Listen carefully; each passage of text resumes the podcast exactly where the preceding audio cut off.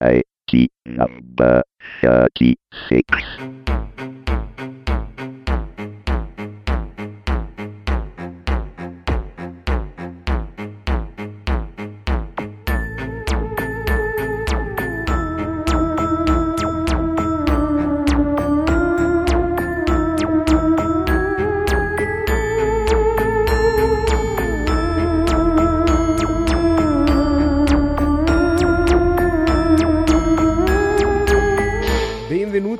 Tecnica Arcana Telegrafica, puntata numero 36, la puntata maledetta.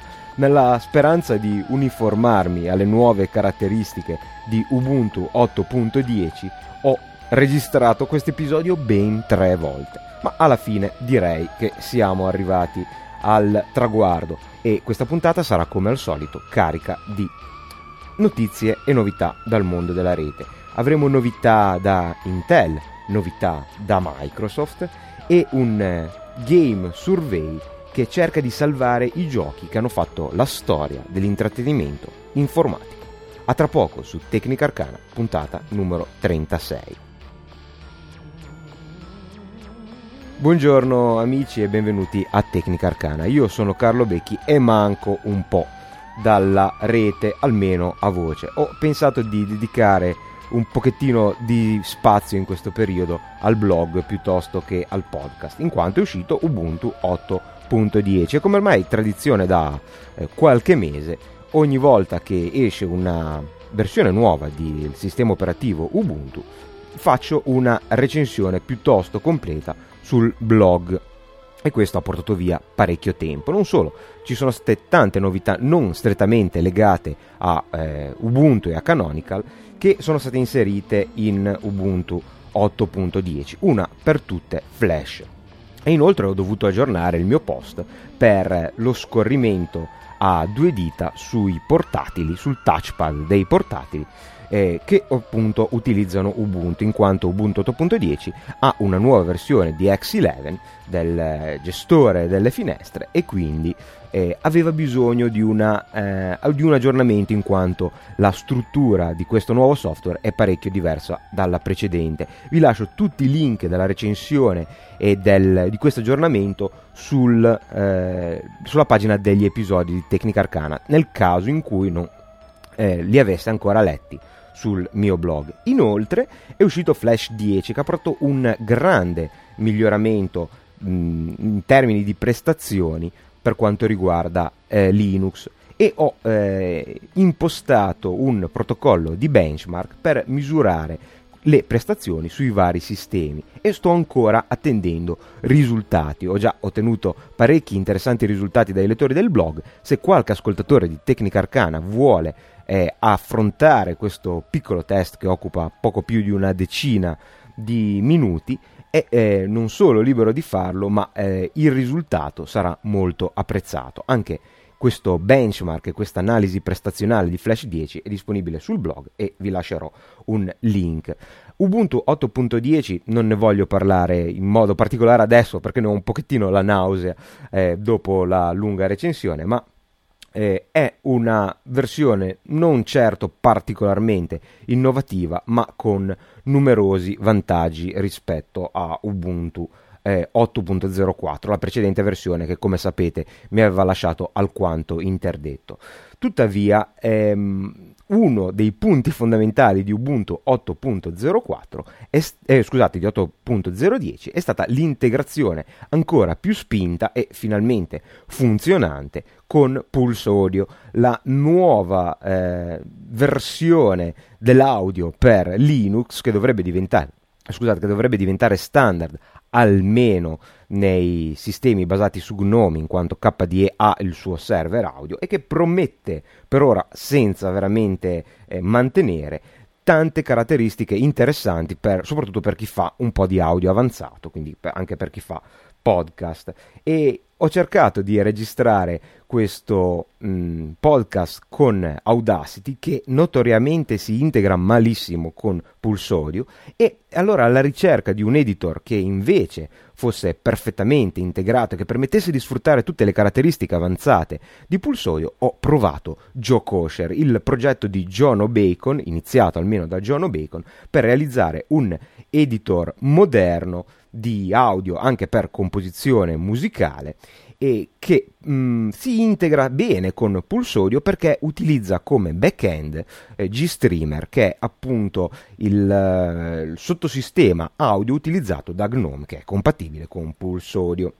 Tuttavia è un programma veramente molto molto molto primitivo ancora e pieno di bug. Per farvi un esempio, eh, andando avanti e indietro nella storia, se si cancella una traccia ehm, che è stata aperta in passato, quindi tornando indietro si cancella questa traccia e poi si torna avanti nello, stor- nello storico del, dell'undo, eh, questa traccia non viene più presentata, è proprio un disastro però eh, ha qualche vantaggio perché è quasi impossibile perdere completamente l'audio in quanto eh, registra ehm, dei FLAC, quindi dell'audio compresso ma senza perdita, che vengono comunque eh, lasciati sul disco. E quindi ho deciso, dopo aver perso un, eh, un episodio, averne perso un altro tentando di eh, impostare Audacity per funzionare bene con Pulse Audio, cosa che non sono riuscito a, al momento a fare, ho deciso di tornare su Joe Kosher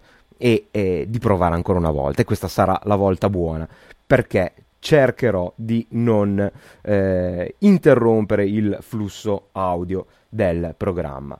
Proprio John O'Bacon, eh, che è il community manager di eh, Ubuntu, di Canonical e, e, anche la star del podcast Lag Radio, che ormai sappiamo è, è andato in pensione, non così è l'evento live, però ha iniziato questo progetto con il nome di Jono Editor, se non sbaglio, e eh, cambiato il nome in questo nome parecchio strano, Joe Kosher, eh, che è una presa in giro del suo nome. Joe No Bacon è diventato Joe Kosher. E forse dal nome avrei dovuto immaginare che non era una cosa tanto seria, ma ormai siamo dentro questa avventura e speriamo di arrivare alla fine. L'editing è veramente mh, mm, piuttosto primitivo, quindi penso che comunque poi il montaggio lo farò con Audacity.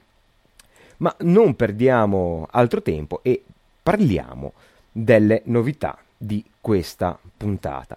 Intel eh, ha rinnovato completamente la sua linea di processori con quello che si pensava potesse essere il Core 3 e invece ha un nuovo nome, si chiama Intel Core i7.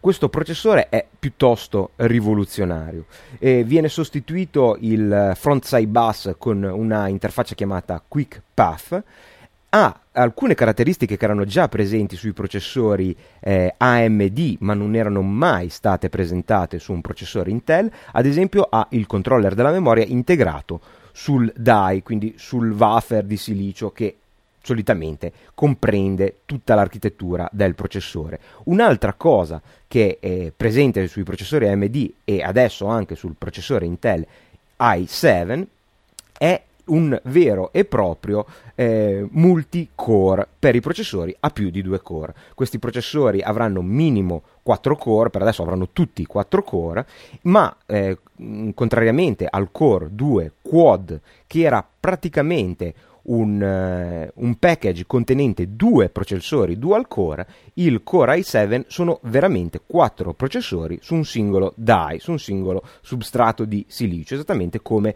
sono i processori a, 4, a 3 a 4 core di AMD. Fra le notizie, fra le, scusate, fra le caratteristiche più singolari e, e più eh, promettenti di questo nuovo sistema ci sono la, eh, il supporto esclusivo della memoria DDR3, quindi aumento di prestazioni, ma mh, mm, bisognerà mettere mano al portafoglio per poter eh, fornire di grandi quantitativi di memoria i computer basati su questo processore e eh, una caratteristica nuovamente piuttosto interessante è il turbo boost, chiamata anche l'overclock automatico. Ogni processore ha delle richieste di mh, mm, tensione, corrente e deve sottostare a dei vincoli di temperatura.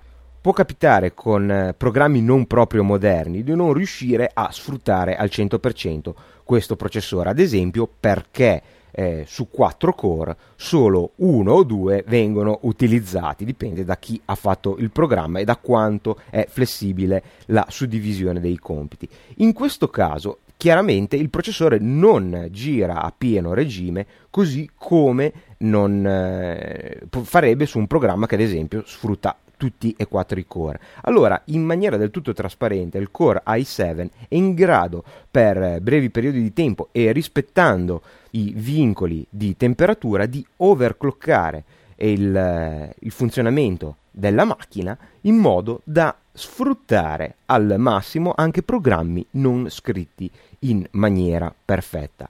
Inoltre ritorna, eh, non, eh, non, se ne sentiva forse molto la mancanza, ma l'hyperthreading era una tecnologia nata col Pentium 4 single core che permetteva di vedere il eh, sistema, da parte del sistema operativo, il processore come un dual core, nonostante il core fosse uno soltanto, e gest- lasciare gestire il, eh, il threading, cioè la suddivisione dei compiti all'interno di un singolo programma, dal processore piuttosto che dal programma. Questo nel Pentium 4 aveva in alcune applicazioni dei benefici di prestazioni, ma in tutte le altre praticamente vi era un peggioramento delle prestazioni. Questa eh, tecnologia è stata reimplementata, quindi si eh, si spera che sia più efficiente della versione precedente e dovrebbe permettere a ognuno di questi quattro core di elaborare due thread contemporaneamente. Così, eh, dal punto di vista del sistema operativo, un processore Core i7 viene visto come un 8 core, nonostante i core fisici siano solamente 4. Vi è sul, eh, sul silicio una cache a livello 3 da 8 MB, condivisa fra tutti i core. La tecnologia è a 65 nanometri e vi è nuova, eh, un nuovo sistema per la gestione del consumo. I prezzi sono tipici di un sistema appena arrivato sul mercato. Infatti, nel modello di base, il 920, con un clock di 2,66 GHz, avrà eh, un prezzo eh, stimato intorno ai 284 dollari. Il salto fra questa versione e quella successiva dimostra quanto questo processore sia giovane, infatti la 940 ha soli 2,93 eh, GHz, quindi a soli 300 MHz in più di clock, costa ben 562 dollari, quindi eh, quasi il doppio. Esiste anche una versione Extreme, la 965 Extreme Edition, i benchmark per eh, questo processore sembrano estremamente promettenti e in un periodo in cui il, la borsa sta penalizzando in maniera piuttosto forte anche i produttori di circuiti integrati e di microprocessori, questo potrebbe essere la, il mezzo per il riscatto. Effettivamente le azioni di Intel sono eh, scese a livelli molto bassi, se non vado errato siamo intorno ai 12 dollari per azione, addirittura quelle di AMD sono mi sembra 2 o 3 dollari. L'altro giorno eh, ero andato a comprare un, qualche, un paio di etti di prosciutto e mi è stato chiesto se volevo il resto o un po' di azioni di AMD.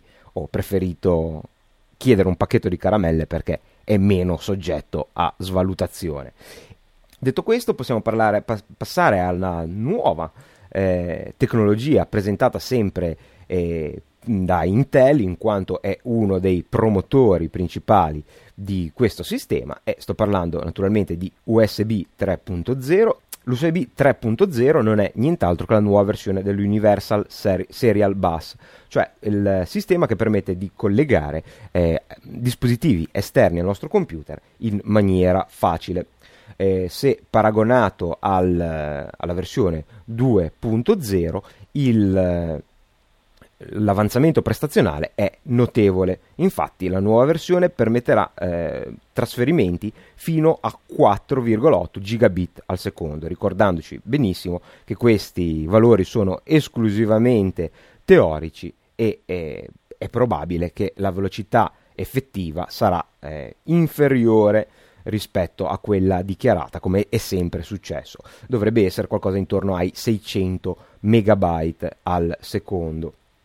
Ci sono tante novità rispetto alla precedente versione, e, mh, mm, novità dal punto di vista della gestione dell'alimentazione, viene fornita una corrente maggiore attraverso l'Universal Serial Bus permettendo quindi un maggior numero di dispositivi eh, senza alimentazione esterna, quindi ad esempio hard disk che possono trarre la loro alimentazione direttamente dal bus senza necessità di avere un eh, alimentatore esterno e anche il supporto al risparmio energetico sarà incrementato. Purtroppo dovremo aspettare ancora parecchio tempo prima di eh, vedere questa tecnologia in azione. Si parla di 2009-2010, probabilmente 2010 per avere qualche dispositivo di eh, livello consumer eh, sul mercato.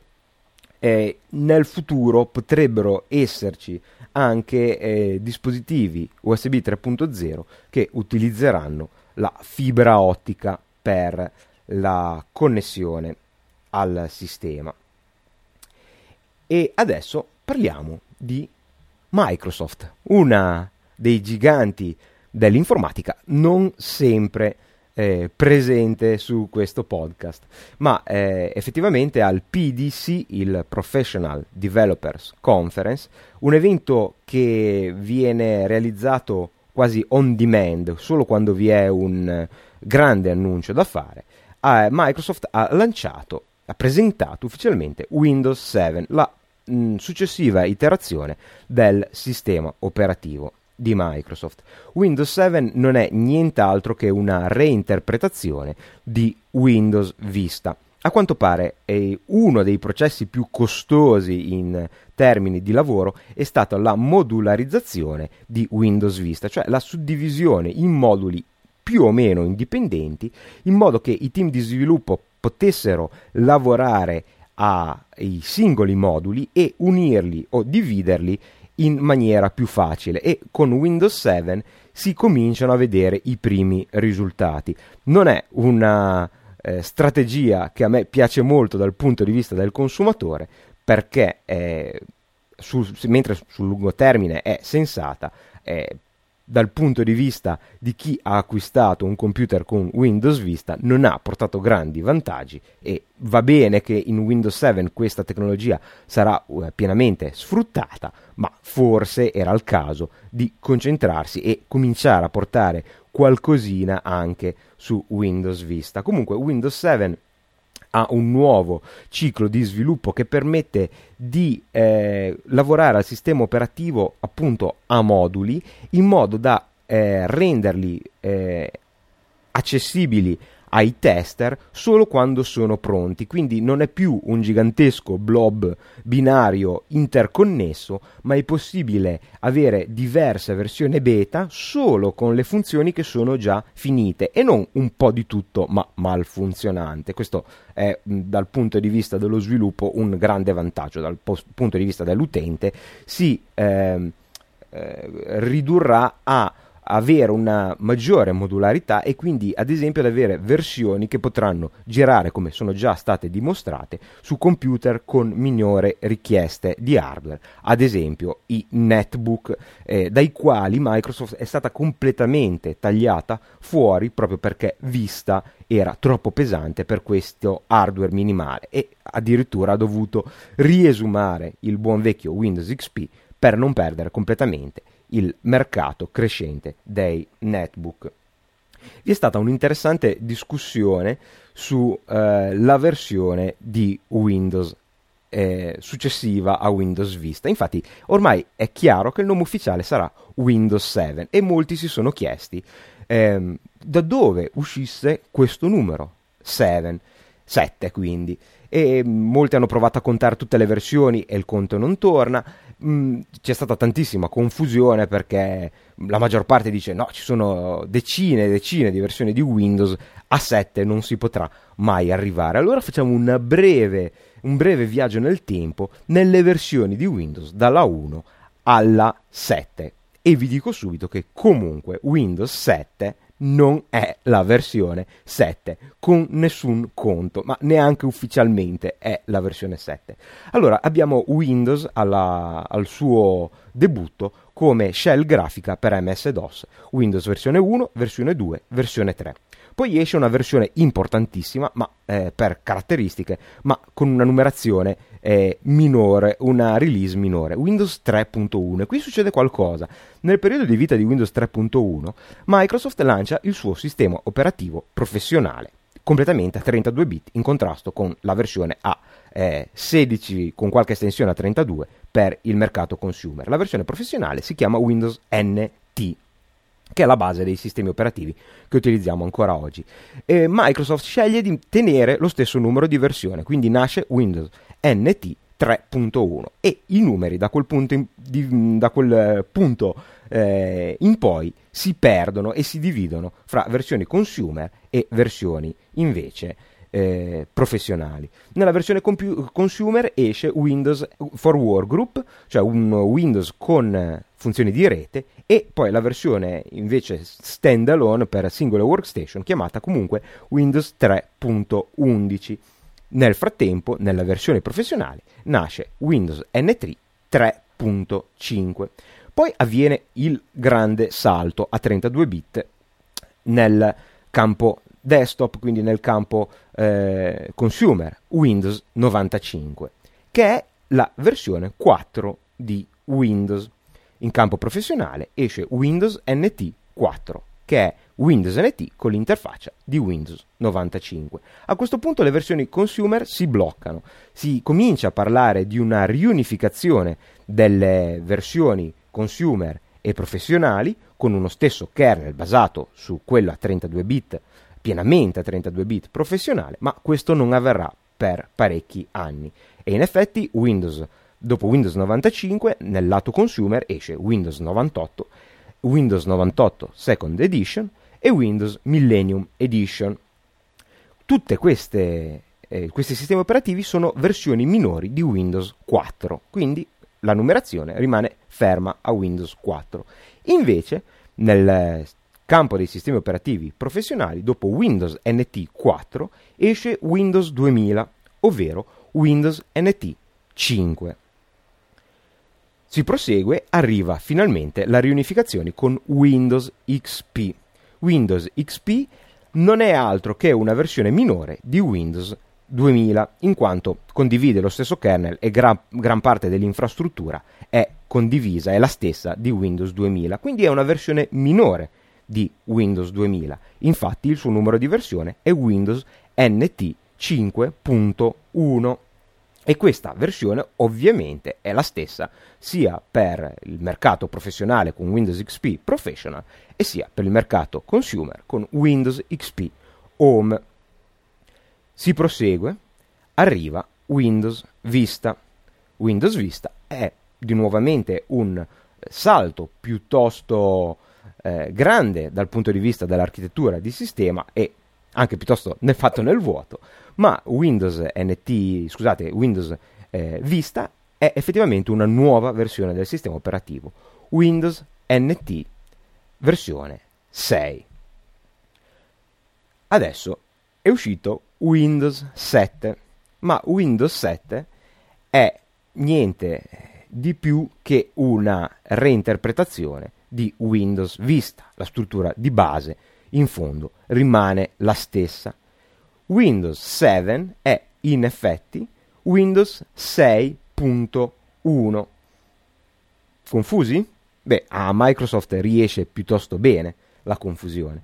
In realtà ci sono vari motivi perché non si sia saltata una versione. Beh, la prima l'abbiamo detta, effettivamente il kernel e l'infrastruttura di base è quella di Windows Vista, quindi ha senso che sia una minor release di Windows 6. Ma c'è di più, i programmi utilizzano il numero di versione per stabilire la compatibilità col sistema operativo. Se ci fosse stato uno stravolgimento, quindi una versione 7, molti programmi potrebbero eh, bloccarsi in fase di eh, check, di test del sistema operativo, anche se poi magari l'infrastruttura, eh, essendo simile, il programma avrebbe funzionato lo stesso. Perché si è scelto Windows 7? Non ne ho idea anche perché non mi sono documentato. La mia idea è che eh, quando è uscito Windows Vista c'è stato una delusione da parte degli utenti, cause legali per la questione di Windows Capable, del, dell'adesivo che prometteva la possibilità di installare Windows anche su computer che eh, non potevano f- supportarlo, almeno non potevano supportarlo pienamente. E poi ci sono stati i vari problemi di Windows, mancanza di driver, software incompatibile, eh, lentezza eh, generale e eh, il noioso sistema, seppur valido dal punto di vista del funzionamento e della sicurezza, il noioso sistema di gestione dei permessi, lo User Access Control. E questo ha portato dal punto di vista della stampa e della percezione generale una, eh, un, un'immagine di vista forse addirittura peggiore di quella che in realtà il progetto, il prodotto meritava e si è subito andati a vedere ciò che sarebbe venuto dopo. E eh, ciò che eh, si cioè il, prossima, il, successivo sistema operativo era proprio Windows 7 un nome che si è caricato di speranza un nome che a mio avviso eh, in Microsoft non si sono sentiti in uh, forza di cambiare proprio per non perdere tutta la speranza che si era accumulata negli utenti delusi da Windows Vista. È probabile quindi che uscirà già l'anno prossimo, si vede già qualcosa dell'interfaccia, è cambiata la barra delle applicazioni, quella che siamo eh, solitamente eh, abituati ad utilizzare per saltare da un'applicazione all'altra, ora sarà a quanto pare più simile al dock di eh, Mac OS 10, una notizia che a me non eh, piace per niente in quanto a me il dock di OS 10 non piace assolutamente né su Mac né su Linux con le varie imitazioni che ci sono. Trovo molto confusionario avere un unico eh, punto in cui ci sono sia le applicazioni attive che quelle che si vogliono lanciare, ma eh, evidentemente la strada eh, scelta è stata questa e mh, comunque eh, almeno dal punto di vista delle applicazioni e della velocità di esecuzione sembra che ci saranno grandi benefici, quindi la festa per Linux eh, ho paura che finirà l'anno prossimo. La grande festa iniziata da Vista eh, sarà quantomeno ridimensionata. E salutando una vittima illustre di Microsoft, almeno indirettamente, ma probabilmente è una vittima anche della sua stessa stoltezza, ovvero Jerry Young, il eh, CEO di, Google, di Yahoo, scusate, che ormai costretto a lasciare dopo aver rifiutato una generosissima offerta di acquisto da parte di Microsoft per la sua creatura Yahoo e poche settimane fa aveva anche annunciato che in fondo, dopo aver combattuto come un pazzo per evitarlo, in fondo Microsoft avrebbe fatto bene, avrebbe avuto vantaggi dall'acquisto di eh, Yahoo, gli shareholder hanno messo un punto di stop e Jerry Yang non è più CEO di Yahoo. Eh, il destino di Yahoo è in forse, è senza dubbio un periodo di grande crisi, in un periodo di crisi ancora più grande in senso generale, vedremo eh, che fine farà il, l'ex gigante della ricerca. È il pericolo purtroppo di dire delle scemenze, uno, e di essere una public company dove il vostro potere è comunque vincolato dai desideri degli azionisti. E proseguiamo invece con una notizia che non è assolutamente ironica, nonostante parli sempre di Microsoft e di uno dei suoi prodotti meno, eh, meno apprezzati, ovvero lo Zune. Eh, non sono ironico, dicevo, e non lo ero tutto sommato quando presentai lo Zune tanti anni fa per la prima volta. Lo Zune aveva le caratteristiche per essere il miglior media player eh, presente sul mercato. Ha il wifi, permette di eh, condividere musica eh, attraverso appunto la rete wireless, ha tutta una serie di accessori molto interessanti, ad esempio un, eh, una culla, un cradle, un dock che permette di collegarlo alla televisione per vedere i filmati e addirittura di telecomandarlo con un telecomando che costa credo pochissimo, intorno ai 60 euro, tut- 60 dollari scusate, tutto il sistema, ma è stato sempre eh, tagliato, eh, azzoppato dalla stupidità di Microsoft e dalla cultura del eh, digital right management. Quindi eh, lo Zune funziona solo con Windows per trasferire le canzoni e anche il trasferimento via Wi-Fi, come sapete, è ben limitato sempre dal DRM, indipendentemente dal fatto che le canzoni siano protette o meno da diritto d'autore. Se tutto questo non ci fosse stato, fosse stato un player mass storage, quindi che si collega attraverso l'USB e si possono trascinare i file e non avesse avuto la, questa limitazione sul wifi, a mio avviso sarebbe stato il miglior player, soprattutto nelle nuove versioni del software, disponibile eh, sul mercato. Però così non è. Ma vi è una notizia, una novità nel campo della fruizione della musica eh, digitale che questa è sì, secondo il mio modestissimo parere, una delle più grandi innovazioni nel campo del commercio di musica digitale scaricata da internet in maniera legale. Eh, Zune offriva un servizio di abbonamento molto apprezzato negli Stati Uniti chiamato Zune Pass.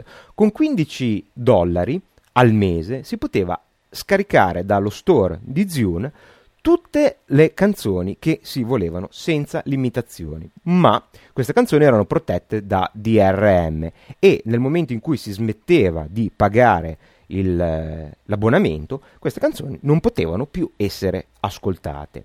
Ora il servizio è cambiato ed è cambiato in maniera che non ho fatica a eh, definire geniale.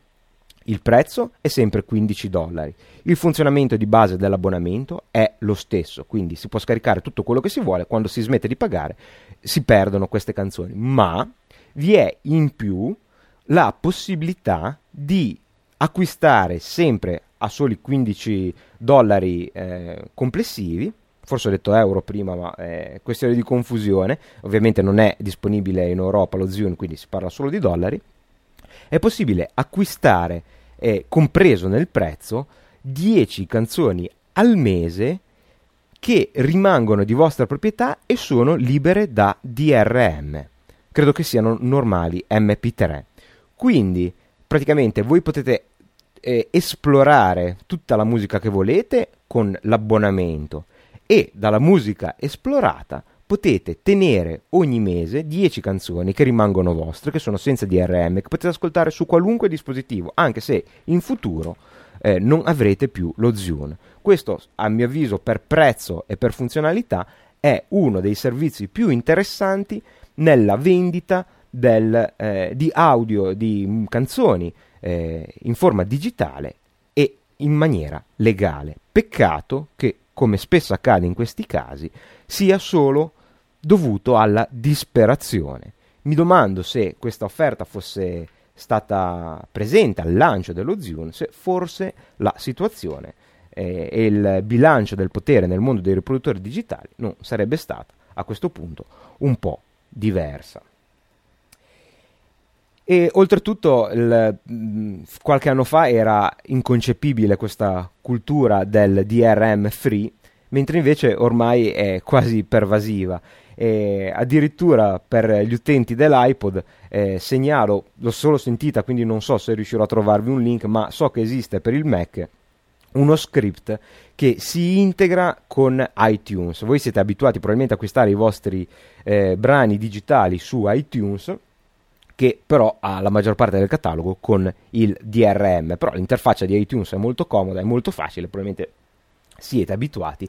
Allora, qualcuno che ama eh, l'idea di scaricare eh, di usare l'interfaccia di iTunes, ma poi di prendere questi brani e ascoltarli su ogni dispositivo senza le limitazioni del DRM, si è studiato geniale, eh, ehm, un geniale script che si integra con l'interfaccia. Voi scegliete il brano dal motore di ricerca di iTunes. Quando siete pronti a cliccare acquista ora, in realtà questo script ha aggiunto una voce di menu al programma iTunes che inizia sempre con acquista ora, ma continua con su Amazon. E in effetti, cliccando su questo pulsante, potete eh, venite, venite pro- portati sulla pagina di quel disco, di quella canzone, ma su Amazon, che come si sa vende tutta la sua musica con un catalogo molto molto vasto in MP3 senza DRM a 256 kilobit al secondo, quindi in alta qualità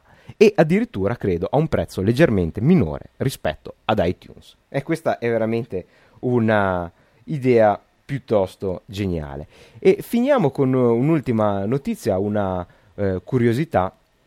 Eh, un, eh, il, il, National Video Game Archive, un'iniziativa eh, inglese che nasce dal eh, Museo dei Media e dall'Università di Nottingham, ha lanciato una campagna che si chiama Save the Video Game. Stanno raccogliendo eh, tutto ciò che riguarda il, eh, i videogiochi perché, come tutte le tecnologie eh, moderne, sono a rischio di estinzione e in modo particolare è particolarmente complesso preservare un videogioco perché serve chiaramente il nastro o il disco o le cartucce, ma anche l'hardware per farlo, gio- per farlo eh, funzionare. Chiaramente salvare un videogioco senza la possibilità di giocarlo non ha alcun senso. E oltre a questo lavoro di eh, museo, di ricerca dell'hardware, per far conoscere questa iniziativa hanno lanciato una campagna. Eh, la campagna richiede di registrare un video e caricarlo su Vimeo nel quale eh, video voi dovete eh, spiegare quale videogioco vorreste salvare e perché. Ci sono tantissimi video già disponibili, io ci ho provato, sinceramente volevo farla questa cosa, mi sono messo lì e ci ho provato, ma non ce l'ho proprio fatta, perché ci sono troppi, troppi, troppi, troppi videogiochi che vorrei salvare, ri- o faccio 20 video o non riesco a tirarne fuori uno eh, rispetto agli altri, penso, mm, non lo so, ad esempio ai Maniac Mansion, Wing Commander, Ultima in particolar modo, gli Ultima Underworld, eh, Doom, Quake, eh, Castle Wolfenstein, eh, tantissime altre avventure, Alone in the Dark, e i giochi basati sui eh, miti di Cthulhu, come mi sembra si chiamassero eh, il primo Shadow of the Comet il secondo Prisoners of Ice, Resident Evil. Non riesco a trovarne uno, ma se voi avete il videogioco della vostra infanzia, quello che non avete dubbi eh, vorreste salvare, beh, eh, se avete la faccia tosta di realizzare un piccolo video nel quale spiegate perché eh, questo videogioco merita di essere salvato, allora potete farlo su savethevideogame.org. E chiudiamo questa puntata con una rapida scorsa alla lista degli argomenti. Sì, direi che li abbiamo trattati tutti. E, ehm, passiamo senza eh, particolari eh, stacchi musicali perché voglio tenere questa puntata più semplice possibile in quanto vorrei evitare di registrarla per l'ennesima volta. Veniamo ora alla rubrica della posta. Come al solito devono giungere le mie doverose scuse per i tanti che aspettano ancora risposta, o almeno ancora 10 mail che devo addirittura ancora aprire e almeno il doppio alle quali devo ancora rispondere. Mi scrive Alessandro e prendo una mail e un commento dal eh, blog che hanno più o meno lo stesso argomento. Mi dice: Senti, sabato mi sono recato a Pisa per il Latex Day e eh, ha scritto Latex tutto attaccato io ho subito avuto pensieri maliziosi. In realtà intendeva il LaTeX il linguaggio di impaginazione per i documenti. In realtà si chiama GUIT Meeting 2008 mi dice. E devo dire che è stata un'esperienza davvero grandiosa. Non c'erano tante persone per questo possibile parlare con tutti. E alla fine sono tornato a casa avendo risolto tutti i dubbi che avevo Mentre tornavo, stavo pensando che magari una volta all'anno si potrebbe organizzare il Tecnica Arcana Day e oltre ad incontrarci per parlare dei vari contenuti trattati, si potrebbe anche vedere qualche marchingegno costruito dagli ascoltatori come il famoso Teremin, anzi magari organizzare nel corso della giornata dei workshop, ad esempio come realizzare un mini Teremin. Credo che la punta del Teremin del Teremini sia stata particolarmente apprezzata da Alessandro, oppure realizzarlo tutti insieme, o ancora mettersi tutti insieme per provare a far andare un particolare programma. L'unione fa la forza. Non so se ti sembra. Eh, non so come ti sembra questa idea, magari è una cazzata, non so, fammi sapere. Eh, io ho già risposto ad Alessandro, questa mail è abbastanza vecchia, un paio di mesi, e si unisce bene a un commento di, ehm, se non vado errato, di Gabriele, che oltretutto ha aperto un eh, bellissimo blog in inglese che leggo veramente molto volentieri, che si chiama uh, Wiz and Chip.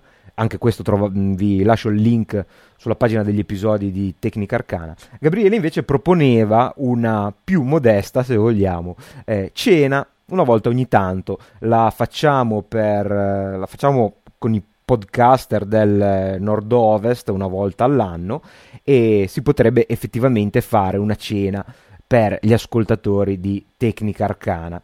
Ho preso un po' di amici a campione che ascoltano il podcast, e ho chiesto cosa pensassero di questa idea e il, diciamo che il responso è stato positivo, anche se quasi tutti mi hanno chiesto, ah, ma lo facciamo mh, dalle tue parti? Cioè, dintorni di Savona, comunque in Liguria. Eh, io pensavo di no, si potrebbe organizzare bene, però c'è bisogno del vostro aiuto, c'è bisogno di un posto un pochettino più eh, centrale nel nord Italia, possibilmente un po' più comodo ai mezzi pubblici, quindi principalmente sto pensando al treno, ma si può organizzare una, una cena se lo desiderate. Eh, è la tipica cosa per la quale ci vorrebbe il forum. Visto che il forum non c'è ancora, ho pensato di mettere su una mailing list che per adesso terremo esclusivamente per organizzare eh, una cena che io prenderei come esperimento, in quanto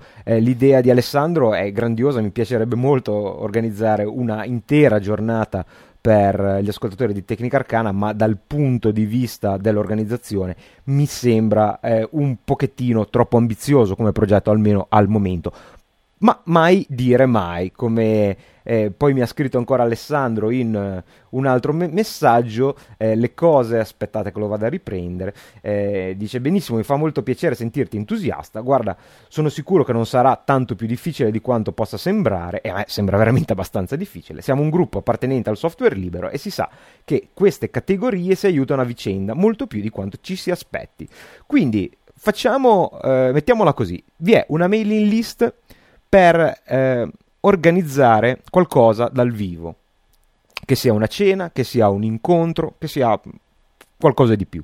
Questa mailing list si trova all'indirizzo email ml-tecnicarcana.com ci si iscrive semplicemente con un solo messaggio, vi verrà chiesta conferma e rispondendo alla conferma sarete automaticamente iscritti. Potete rimuovervi in qualunque momento, in coda di ogni messaggio ci saranno le istruzioni per rimuoversi. Vi lascio le istruzioni per l'iscrizione che ripeto avviene con l'invio di un semplice messaggio nella pagina sempre degli episodi di Tecnica Arcana. Se siete incuriositi da queste idee eh, nate asc- esclusivamente dagli ascoltatori. Se volete partecipare, se avete un buon posto, un, uh, un buon locale che potrebbe ospitarci o semplicemente appunto volete dare una mano a organizzare, eh, siete i benvenuti e vi ringrazio anticipatamente. C'è già Francesco che sta aspettando sulla mailing list eh, i nuovi iscritti e ci sono ovviamente anch'io. Ehm, vediamo cosa ne esce. dicevo, non mi sembra un'idea mm, che meriti organizzazione farla dalle, dalle nostre parti, quindi in Liguria, perché eh, se c'è un gruppo locale di ascoltatori, eh, quindi del Basso Piemonte, Bassa Lombardia o comunque Liguri, che semplicemente ha voglia di venirsi a mangiare una pizza con me e con Francesco, non c'è bisogno di fare tanta organizzazione, basta mandare una mail con... Eh, eh, basta mandare una mail con eh, un pochettino di anticipo, una settimana prima o due del, dell'incontro e si organizza in 448, ma a questo punto possiamo utilizzare anche la, eh, anche la mailing list. E se invece vogliamo fare qualcosa di un pochettino più elaborato, qualcosa di un pochettino più distante che eh, necessiti di organizzazione, allora mh, mm, siete tutti benvenuti su ml-tecnicarcana.com. Detto questo, e guardando con una certa apprensione Joe Kosher che continua a registrare, fortunatamente, si spera, senza eh, spaccare tutto all'ultimo momento, e questa cosa, questo, questa registrazione di questo episodio è stato un film dell'orrore, quindi credo che in onore di Edgar Allan Poe chiamerò eh, la puntata Nevermore e credo sia anche un manifesto di intenzioni per il futuro della registrazione dei podcast con Joe Kosher, che orecchie per intendere intenda. E vi lascio proprio parlando di cene, non che sia un argomento strettamente legato, ma visto che non ho messo musica proprio per evitare di appesantire il, eh, il programma kosher qui di John Bacon, eh, con un brano, questa volta non metto quasi mai eh, musica, ma è all'ultimo, ehm, all'ultimo pranzo che abbiamo fatto appunto con i podcaster eh, del nord-ovest, c'era Francesco Sarconi del, ehm, dei Coreia, uno dei gruppi più attivi nella musica podsafe eh, italiana, che ci ha portato un bellissimo eh, CD apposta per i podcaster, eh, doveva, cioè era inteso nelle, nelle, sue intenzioni essere un'anteprima, poi con i tempi di Tecnica Arcana ormai eh, credo che sia, sì è già uscito il 28 novembre il disco che si chiama Al Silenzio.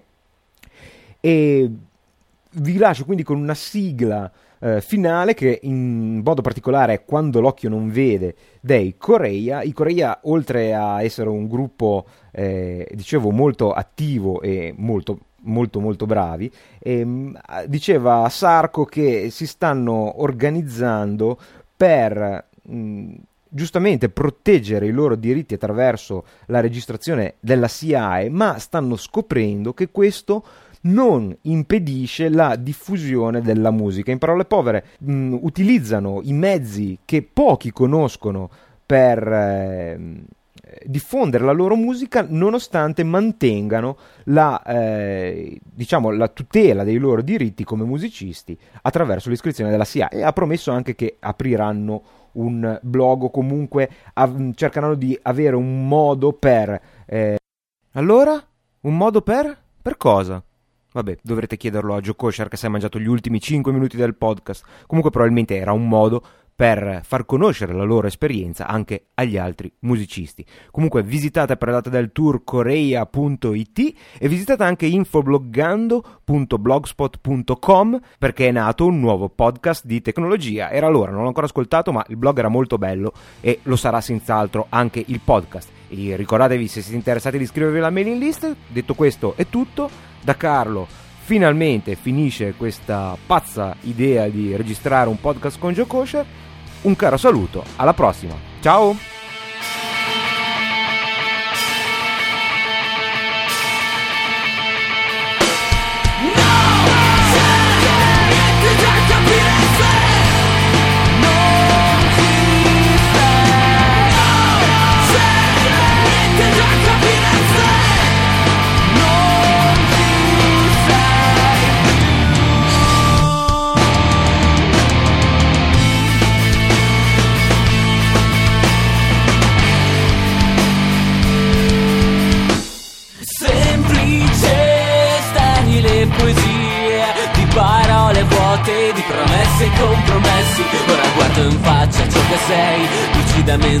Gradirei Guardo in faccia ciò che sei Errore perfetto come noi.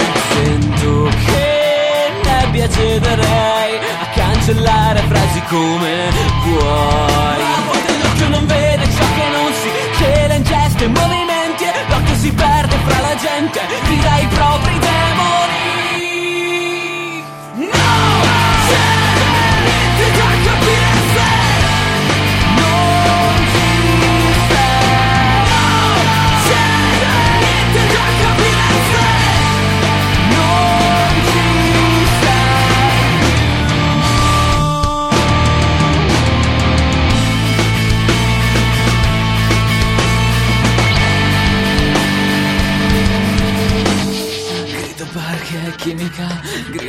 perché chimica, grido perché chimica. Grido perché chimica, grido perché chimica, grido perché chimica. Grido perché chimica, restare in bilico, restare immobile. Oh. Grido perché chimica, restare in bilico, restare immobile. Dico perché chimica resta immobile. Resta in piedi con sufficientezza come fili fragili. Respirare l'aria come fumo di monossido in